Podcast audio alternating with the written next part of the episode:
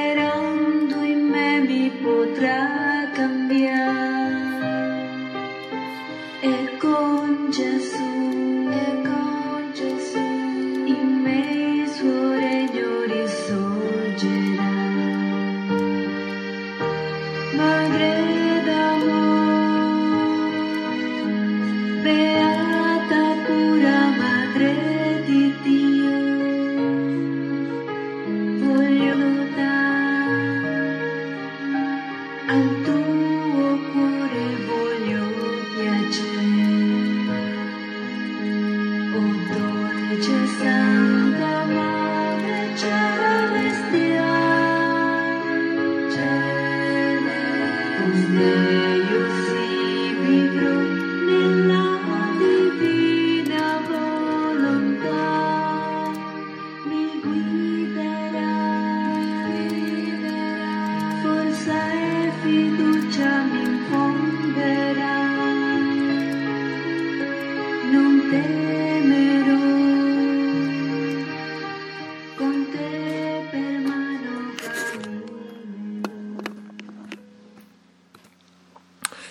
Dal Libro di Cielo, volume 34, 1 marzo 1936. Giunta nell'atto quando fu concepita l'Immacolata Regina, comprendevo come l'ente supremo, prima di chiamarla a vita, le versò tanto amore che come sentì la vita sentì il bisogno di amare il suo creatore. Sentì in se stessa quell'amore che esternava fuori. Io sono rimasta sorpresa e il mio amato Gesù ha soggiunto, figlia mia, l'Immacolata Regina dal primo istante del suo concepimento, dato che sentiva in sé l'amore per il suo creatore e la nostra volontà operante più della sua stessa vita, ci amò tanto che non permette un istante senza amarci, che non perdette un istante senza amarci. E con l'amarci e riamarci ingrandì tanto questa dose d'amore da poterci amare per tutti, dare amore a tutti e amare tutti sempre, senza mai cessare. onde la Vergine Santissima possedeva il pelago della felicità, perché possedeva tante vite d'amore per quante creature esistono. Non solo, ma col non fare mai la sua volontà, ma sempre la mia, formò tante vite di mia volontà in sé, in modo che può dare a ciascuna creatura una vita d'amore e una vita di volere divino. Ecco perché con diritto è regina dell'amore, è regina della volontà suprema. Perciò la sovrana regina ama, sospira di far uscire queste vite, per deporle nelle creature e formare il regno del puro amore ed il regno della nostra volontà, e così giungerà al punto massimo di far amare il suo creatore e al punto massimo di amare e di far bene alle creature. Volume 34, 21 aprile 1936. È tale e tanto il nostro amore per chi vuol vivere e vivere il nostro volere divino, che lo vogliamo far partecipe di tutte le opere nostre, per quanto è a creatura possibile, dandogli anche il merito delle nostre opere divine. Come la creatura entra nella nostra volontà, essa chiama in atto il suo operato divino, come se in quell'istante lo stesse operando ed immedesimandola nell'atto suo, le fa vedere, ricevere i prodigi del suo operato per, confermarla, per confermarla nel bene, facendole sentire la nuova vita dell'atto suo. Tu hai visto il concepimento della sovrana, della sovrana regina e come tu, stando nella mia volontà, ti sei trovata concepita nel suo materno cuore. Vedi la gran differenza per chi vive nel mio volere. I prodigi dell'immacolato concepimento furono inauditi. La mia volontà che animava questo concepimento, al quale nessuno può sfuggire, chiamò presenti tutte le creature perché restassero concepite nel suo vergine cuore e ricevessero la sua maternità, il suo aiuto, la sua difesa e trovassero il rifugio, l'appoggio in questa Madre Celeste. Ora chi vive nel nostro volere si trova nell'atto del concepimento. È la figlia che di sua spontanea volontà cerca la mamma sua e prende il suo posto, si chiude nel suo materno cuore perché le faccia da mamma la celeste regina.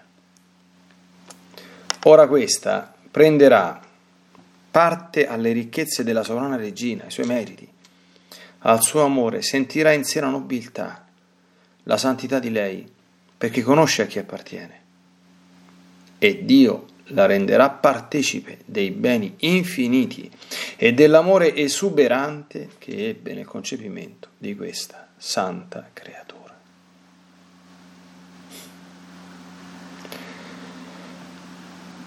Volume 34, 20 maggio 1936. In mezzo ai discepoli c'era la mia mamma, che assisteva alla mia partenza per il cielo. Questo è il più bel simbolo del regno della mia volontà. Sicché essa è la regina della mia chiesa, la assiste, la protegge, la difende. Così siederà in mezzo ai figli della mia volontà, sarà sempre essa la motrice, la vita, la guida, il modello perfetto, la maestra del regno del fiat divino che tanto le sta a cuore. Sono le sue ansie, i suoi desideri ardenti, i suoi deliri di amore materno, perché vuole i suoi figli in terra, nel regno dove essa visse. Non è, non è contenta di avere i suoi figli in cielo nel regno della divina volontà, ma li vuole anche sulla terra. Sente che il compito datole da Dio come madre regina non l'ha compiuto. La sua missione non è finita fino a tanto che non regni la divina volontà sulla terra in mezzo alle creature. Vuole i suoi figli che le somiglino e che posseggano l'eredità della loro mamma. Perciò la Gran Signora, è tutt'occhi per guardare, tutta cuore per amare, per aiutare quelli che vede in qualche modo disposti a voler vivere di volontà divina. Quindi nelle difficoltà pensa che lei ti sta intorno, ti sorregge, ti fortifica, prende il tuo volere nelle sue mani materne per fargli ricevere la vita del fiat supremo.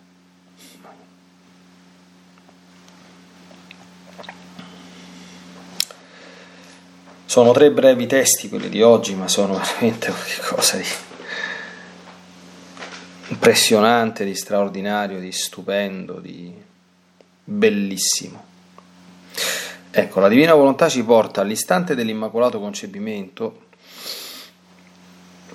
sotto due diciamo, prospettive angolature distinte, anche se ovviamente complementari, e poi all'istante dell'ascensione, perché quando all'inizio dell'incipit del terzo capitoletto che abbiamo letto è in mezzo ai discepoli c'era la mia mamma che assisteva alla mia partenza per il cielo.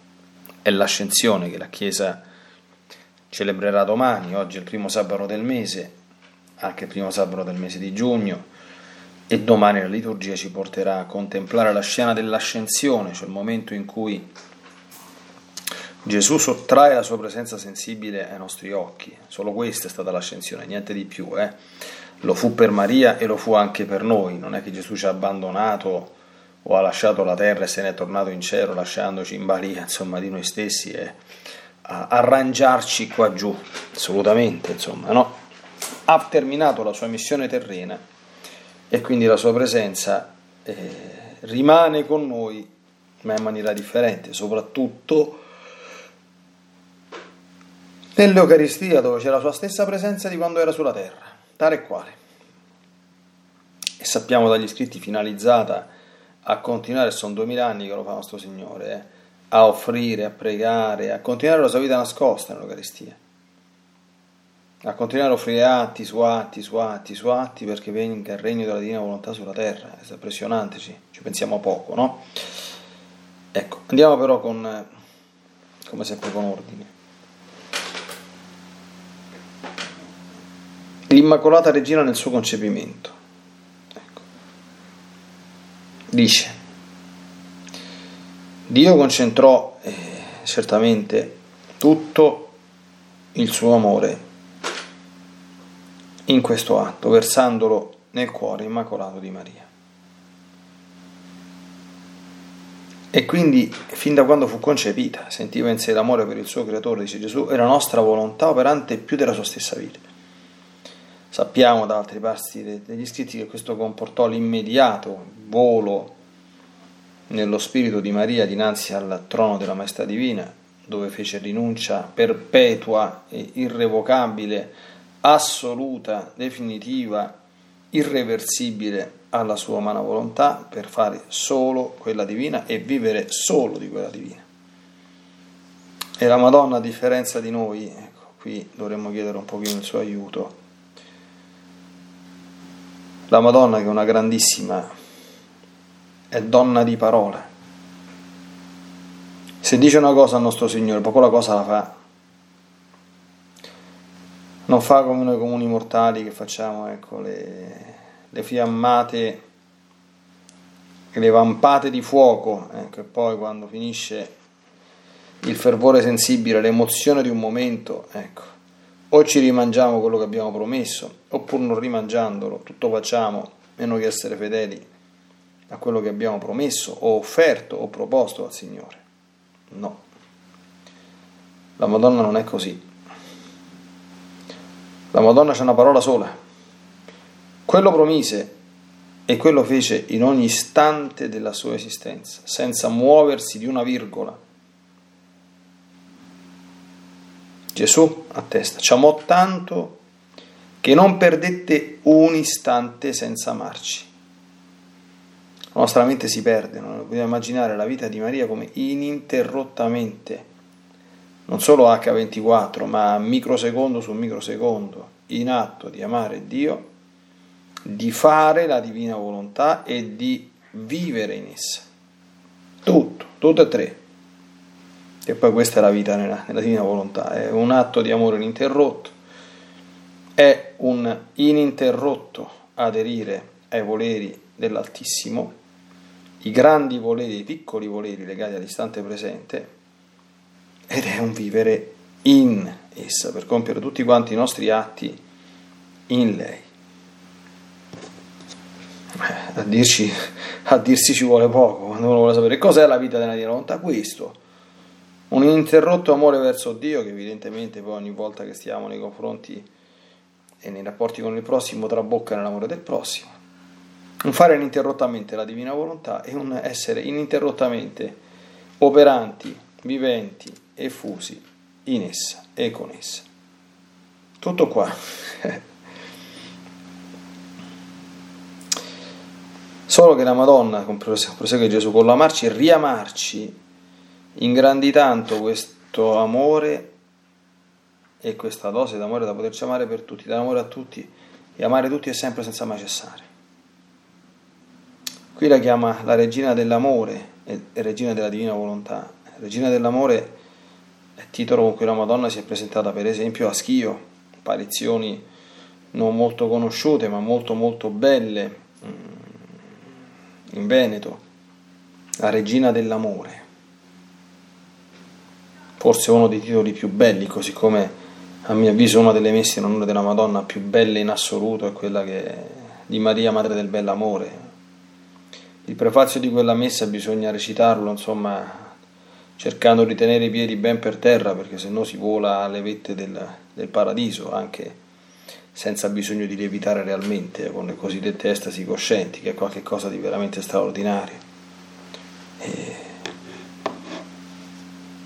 la Madonna autentica, diciamo così, perché oggi insomma con tutte le cose che girano teniamo sempre per fermissimo punto che la si riconosce proprio è assolutamente inconfondibile da una cosa prima e più di ogni altra. L'amore traboccante, proprio traboccante, che esce dalla sua adorabile persona. Quello è il segno e il sigillo della Madonna vera. A mio modestissimo avviso. Lei ha amato Dio per tutti. È stata la prima a fare questo, sostituendosi a tutti. Quindi tutto l'amore che io non purtroppo, eh, disgraziatissimamente, potessi cambiare questa mia sorte sciagurata, che fa tanto soffrire lo farei molto molto volentieri. Ecco. Tutti gli istanti persi di non amore a Dio della mia esistenza e dell'esistenza di chiunque ascolterà o sta ascoltando questa piccola meditazione. Ringraziamo la Madonna che l'ha già tutti riparati. Li ha riparati anzitutto Gesù rifacendo i nostri atti, ma li ha riparati anzitutto anche, anche lei. Ecco, e quindi possiamo almeno in qualche modo e, e consolarci. Ecco, solo che alla Madonna non basta aver fatto questo, la Madonna vorrebbe anche che questo suo amore lo conoscessimo, lo riconoscessimo e lo accogliessimo, perché lei può dare a ciascuna creatura una vita d'amore, una vita di volere divino. Cioè non soltanto lei nel silenzio e nel segreto, quindi in un modo eh, per noi non del tutto consapevole no? e cosciente, ha fatto quello che dovevamo fare, ma vuole che tutta questa traboccanza, si può dire questa cosa, spero di sì, di amore e di vita nel volere divino che lei ha, e noi andiamo ad attingere, gliela chiediamo, ci lasciamo in qualche modo avvolgere e travolgere ecco, dai vortici di amore e di volere divino che hanno caratterizzato la vita di questa creatura. E se questo accadrà, ella sarà contenta perché raggiungerà il suo obiettivo, fare amare il suo creatore e al punto massimo di amare e di far bene alle creature. Questo è quello che la Madonna vuole. Ecco perché in altre circostanze, ecco, eh, in comunione con altri carissimi confratelli, molto esperti nella divina volontà, ma che sono persuasi come me di questo, ecco, ho avuto modo di dire che dovunque una Madonna vera, puntualizziamo sempre questo, appaia e operi, il suo fine ultimo, anche se non lo dice in maniera esplicita, perché chiaramente non tutti allo stato attuale conoscono gli scritti di Luisa, conoscono queste piccole perle di cielo, è sempre di portare i suoi figli a questa vita, che è la sua stessa vita. Ancora, allora, sempre l'Immacolato Concepimento, secondo capitoletto. Qui non viene contemplato non tanto in relazione agli effetti prodotti Maria, ma dice Luisa che, che cosa ha fatto? È entrato nel, nel, nel volere divino e, e ha beneficiato, eh, entrando nella divina volontà, di tutti gli effetti straordinari ricevuti dal traboccare in un prodigio unico del divino volere nell'immacolato concepimento. Perché in esso, dice Gesù, e qui sappiamo una bella cosa nuova, furono chiamate tutte le creature perché restassero concepite nel vergine cuore di Maria e ricevessero maternità, aiuto, difesa, rifugio e appoggio. Allora, quando è che la Madonna è diventata nostra madre? Allora, ci sono vari stati di conoscenza, no? Eh, il primo approccio che, noi, che, uno ha in base a quello che appare dalla rivelazione, dice è diventata nostra madre ai piedi della croce, quando Gesù ha detto alla Madonna, donna ecco tuo figlio, quindi investendola della maternità nei confronti di San Giovanni. Ma questo è l'ultimo atto, d'accordo? Quando uno diventa un pochino più bravo, quindi medita un pochino di più, si accorge che la Madonna in realtà è diventata nostra madre al momento dell'annunciazione, perché concepire il capo del corpo mistico che era Chiesa significa anche concepire le membra. E il fiat di Maria comportava anche il fiat all'immolazione, all'offerta di suo figlio per la nostra redenzione, quindi alla partecipazione alla sua opera redentiva che le avrebbe, eh, come dire, dato nei nostri confronti una maternità dolorosa che poi Gesù manifestò dalla croce, non istituì. Eh, ma oggi Gesù va ancora oltre, dice, no, no, divenne tua madre ancora prima, quando fu concepita, non quando io fui concepito nel suo grembo, ma quando noi concepimmo lei immacolata nel grembo di Sant'Anna. Eh, questo è, se non ce lo diceva Gesù, è difficile arrivare a questa cosa. E quindi quello che possiamo pensare è che forse, forse però, eh, un po' più di forse perché lei non sapeva neanche di essere chiamata a diventare la madre del verbo di Dio, quindi è, che, che non sapesse questa cosa sicuro. Quindi forse all'annunciazione lei ha capito che sarebbe diventata anche nostra madre, insieme a essere madre di Dio. Quindi prima non, non, non lo sapeva, ma pur non sapendolo già lo era. È un po' come se vogliamo fare un esempio un po' ardito, no? Ecco, noi riceviamo il battesimo quando abbiamo ricevuto il battesimo quando eravamo tutti consapevoli, noi non sapevamo di essere cristiani eh, ma ci siamo diventati quando siamo stati battezzati. L'abbiamo saputo poi piano piano crescendo, quando abbiamo cominciato a fare la prima comunione, quando papà e mamma, speriamo, ci hanno insegnato qualche preghiera, ci hanno parlato della religione, e poi in parrocchia, e poi la prima comunione, e poi la cresima, no? E poi possiamo, penso, ecco, immaginare qualche cosa di simile.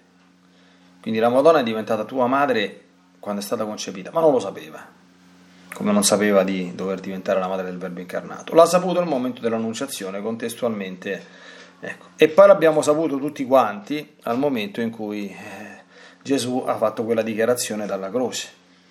Ecco, è bello pensare questa... E anche, insomma, così si capisce anche come a volte il nostro Signore opera alcune cose senza che noi lo, lo, sappiamo, ma quelle cose una volta che sono operate da Dio, operate sono, operate rimangono, eh, gli effetti li, li producono, anche nello stato di inconsapevolezza da parte della creatura, particolare di non poca importanza a mio modestissimo avviso. Eh? E chi vive nel nostro volere, che cosa succede tra le altre cose? Siccome il concepimento di Maria è un atto è uno degli atti più belli della divina volontà, si trova nell'atto del concepimento. E quindi diventa quella figlia che di sua spontanea volontà cerca la mamma sua, prende il suo posto, si chiude nel suo materno cuore e quindi prenderà parte alle ricchezze della nonna regina, ai meriti, al suo amore e, udite, udite, sentirà in sé la nobiltà, la santità di lei. Eh, questo dobbiamo chiedercelo, abbiamo sentito nel nostro cuore quella... Queste sono cose un pochino particolari, no? sono percezioni intime, ma al tempo stesso chiare, no? quel momento in cui tu ti senti santo e nobile, ma non in maniera tale come, come sarebbe alla mondana superba, no? Eh, quindi, ah, mi sento nobile, quindi sono il conte e il marchese, quindi gli altri sono la feccia, io sono nobile, gli altri no, oppure ah, io sono santo e gli altri sono peccatori, ma questo ovviamente non intende questo Gesù, no? Sono quelle sensazioni profonde, delicate, in cui tu avverti di beneficiare e di muoverti dentro un, un raggio, dentro un orizzonte, dentro una prospettiva, dentro un mondo che non è il tuo. E tu stesso non resti stupito perché dici, ma io non sono così, io non sono né nobile né santo, io sono uno straccione, un peccatore. Ma questa è una cosa che, come dire, si radica proprio nel, nel profondo. E come faccio a sentire, ad avere queste percezioni se io di per sé e da me stesso sono tutt'altro che nobile e santo. E questo è. È questa soprannaturale percezione che deriva dalla, dalla vita nel divino volere. E Dio la renderà partecipe dei beni infiniti e dell'amore esuberante che è nel concepimento di questa santa creatura. Ah, questa è una bellissima notizia, questa qui, eh. Questa è davvero una bellissima notizia. E poi passiamo all'ascensione, quindi ecco, vivendo così anche il momento della vigilia di questa importantissima solennità. La Divina Maria ha assistito all'ascensione, alla partenza per il cielo. Ecco, Gesù parte per il cielo e dice, questo è il più bel simbolo del regno della mia volontà. E come mai? Eh, perché lui parte per il cielo, eh, ma la Madonna rimane sulla terra. Come e a fare cosa? A fare la regina della Chiesa, ad assisterla, a proteggerla, a difenderla. Regina della Chiesa significa anche regina di ogni anima che a Maria si affida. Quindi la Madonna è la tua e la mia assistente, è la tua e la mia protettrice, è la tua e la mia difenditrice. Non solo, è la motrice del regno della divina volontà, la guida, il modello perfetto, la maestra di questo regno, la magistra. Stupendo. Quindi chi vuole entrare nel, nel regno della, della volontà, Gesù sta, sta dicendo, deve farsi prendere per mano dalla Madonna, deve chiedere a lei di insegnarglielo, deve guardare a lei come modello perfetto, deve farsi eh, condurre dalla sua guida, deve ricevere la sua vita. E vediamo qui ancora una volta come evidentemente la consacrazione monfortana totus tuus, con, con, con queste parole riceve un sigillo, come dire, di autenticazione formidabile, perché non c'è modo più profondo di radicare la vita di Maria in noi e di vivere tutte quante queste cose che consegnarsi a lei come schiavi d'amore totus tuus.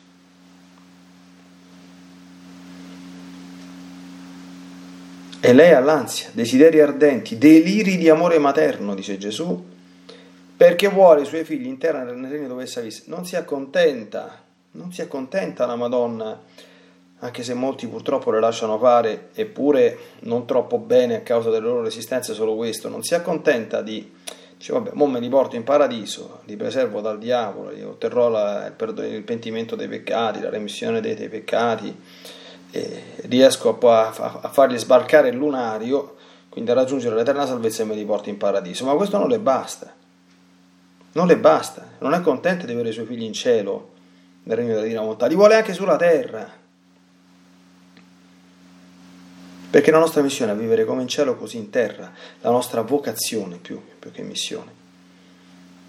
Qui c'è il peccato, non dobbiamo mai dimenticarlo, per cui il paradiso terrestre o attuale, quello che si può vivere adesso, non è proprio identico al paradiso terrestre che c'era, perché il paradiso terrestre nell'Eden che dove stavano Adamo ed Eva non c'era il peccato, quindi la sofferenza, il lutto, la, la, il dolore, la morte non sarebbero stati conosciuti Ecco, sappiamo benissimo che tutto questo è stato conosciuto dopo il peccato e che nel fiat redimente Gesù ne ha, ha trasformato tutto questo in strumento di redenzione. Quindi questo rimane, ecco perché il fiat redimente non viene annullato dal fiat santificante. Quindi staremo comunque in una valle di lacrime, avremo da soffrire, da essere provati, da fare penitenza, da mortificarci, tutto quello che vogliamo. Però, attenzione, c'è un però, avremo anche, fermo restando le prove, le tribolazioni per le quali bisogna passare per entrare nel regno di Dio. Questo sta scritto nella Sacra Scrittura, quindi se sta scritto non lo toglie nessuno. Ah, però dentro questo c'è anche la possibilità di vivere tutto questo ah, in maniera divina e nonostante tutto questo, anzi ancora meglio, in tutto questo, vivere la felicità del cielo anticipata, come fu la vita di Gesù e di Maria. Nessuno ha sofferto più di loro a causa del peccato che dovevano distruggere ma nessuno è stato in paradiso in terra più di loro a causa della divina volontà che entrambi possedevano. Ecco, concludiamo con questa esortazione. Nella difficoltà pensa che lei ti sta intorno, ti sorregge, ti fortifica, prende il tuo volere nelle mani materne per fargli ricevere la vita del fiat supremo.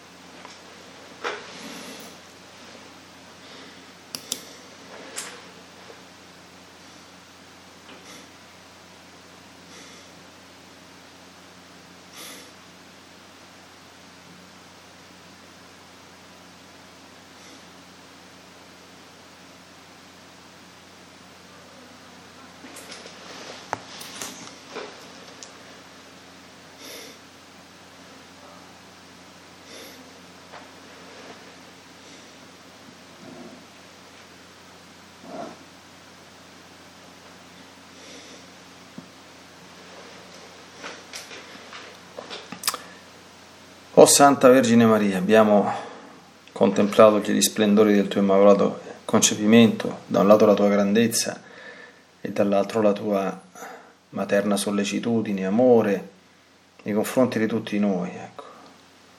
Contemplato il pelago della felicità che tu avevi in cui hai vissuto, quello stesso pelago della felicità in cui vuoi che noi viviamo. Ecco, che non lo dimentichiamo mai, o Santa Vergine Maria. Ecco. C'è un pelago di felicità a nostra disposizione, adesso. Se non lo viviamo e non lo conosciamo non è perché non c'è, ma è perché non ci siamo curati di conoscerlo, prenderlo e viverlo. E di farcelo donare da te. Nella divina volontà, nel nome del Padre, del Figlio e dello Spirito Santo, Amen. Ti benedico per aiutarti, ti benedico per difenderti, ti benedico per perdonarti, ti benedico per liberarti da ogni male, ti benedico per consolarti, ti benedico per farti santo, ti benedico dunque nella divina volontà, nel nome del Padre, del Figlio e dello Spirito Santo. Amen. Fiat Ave Maria.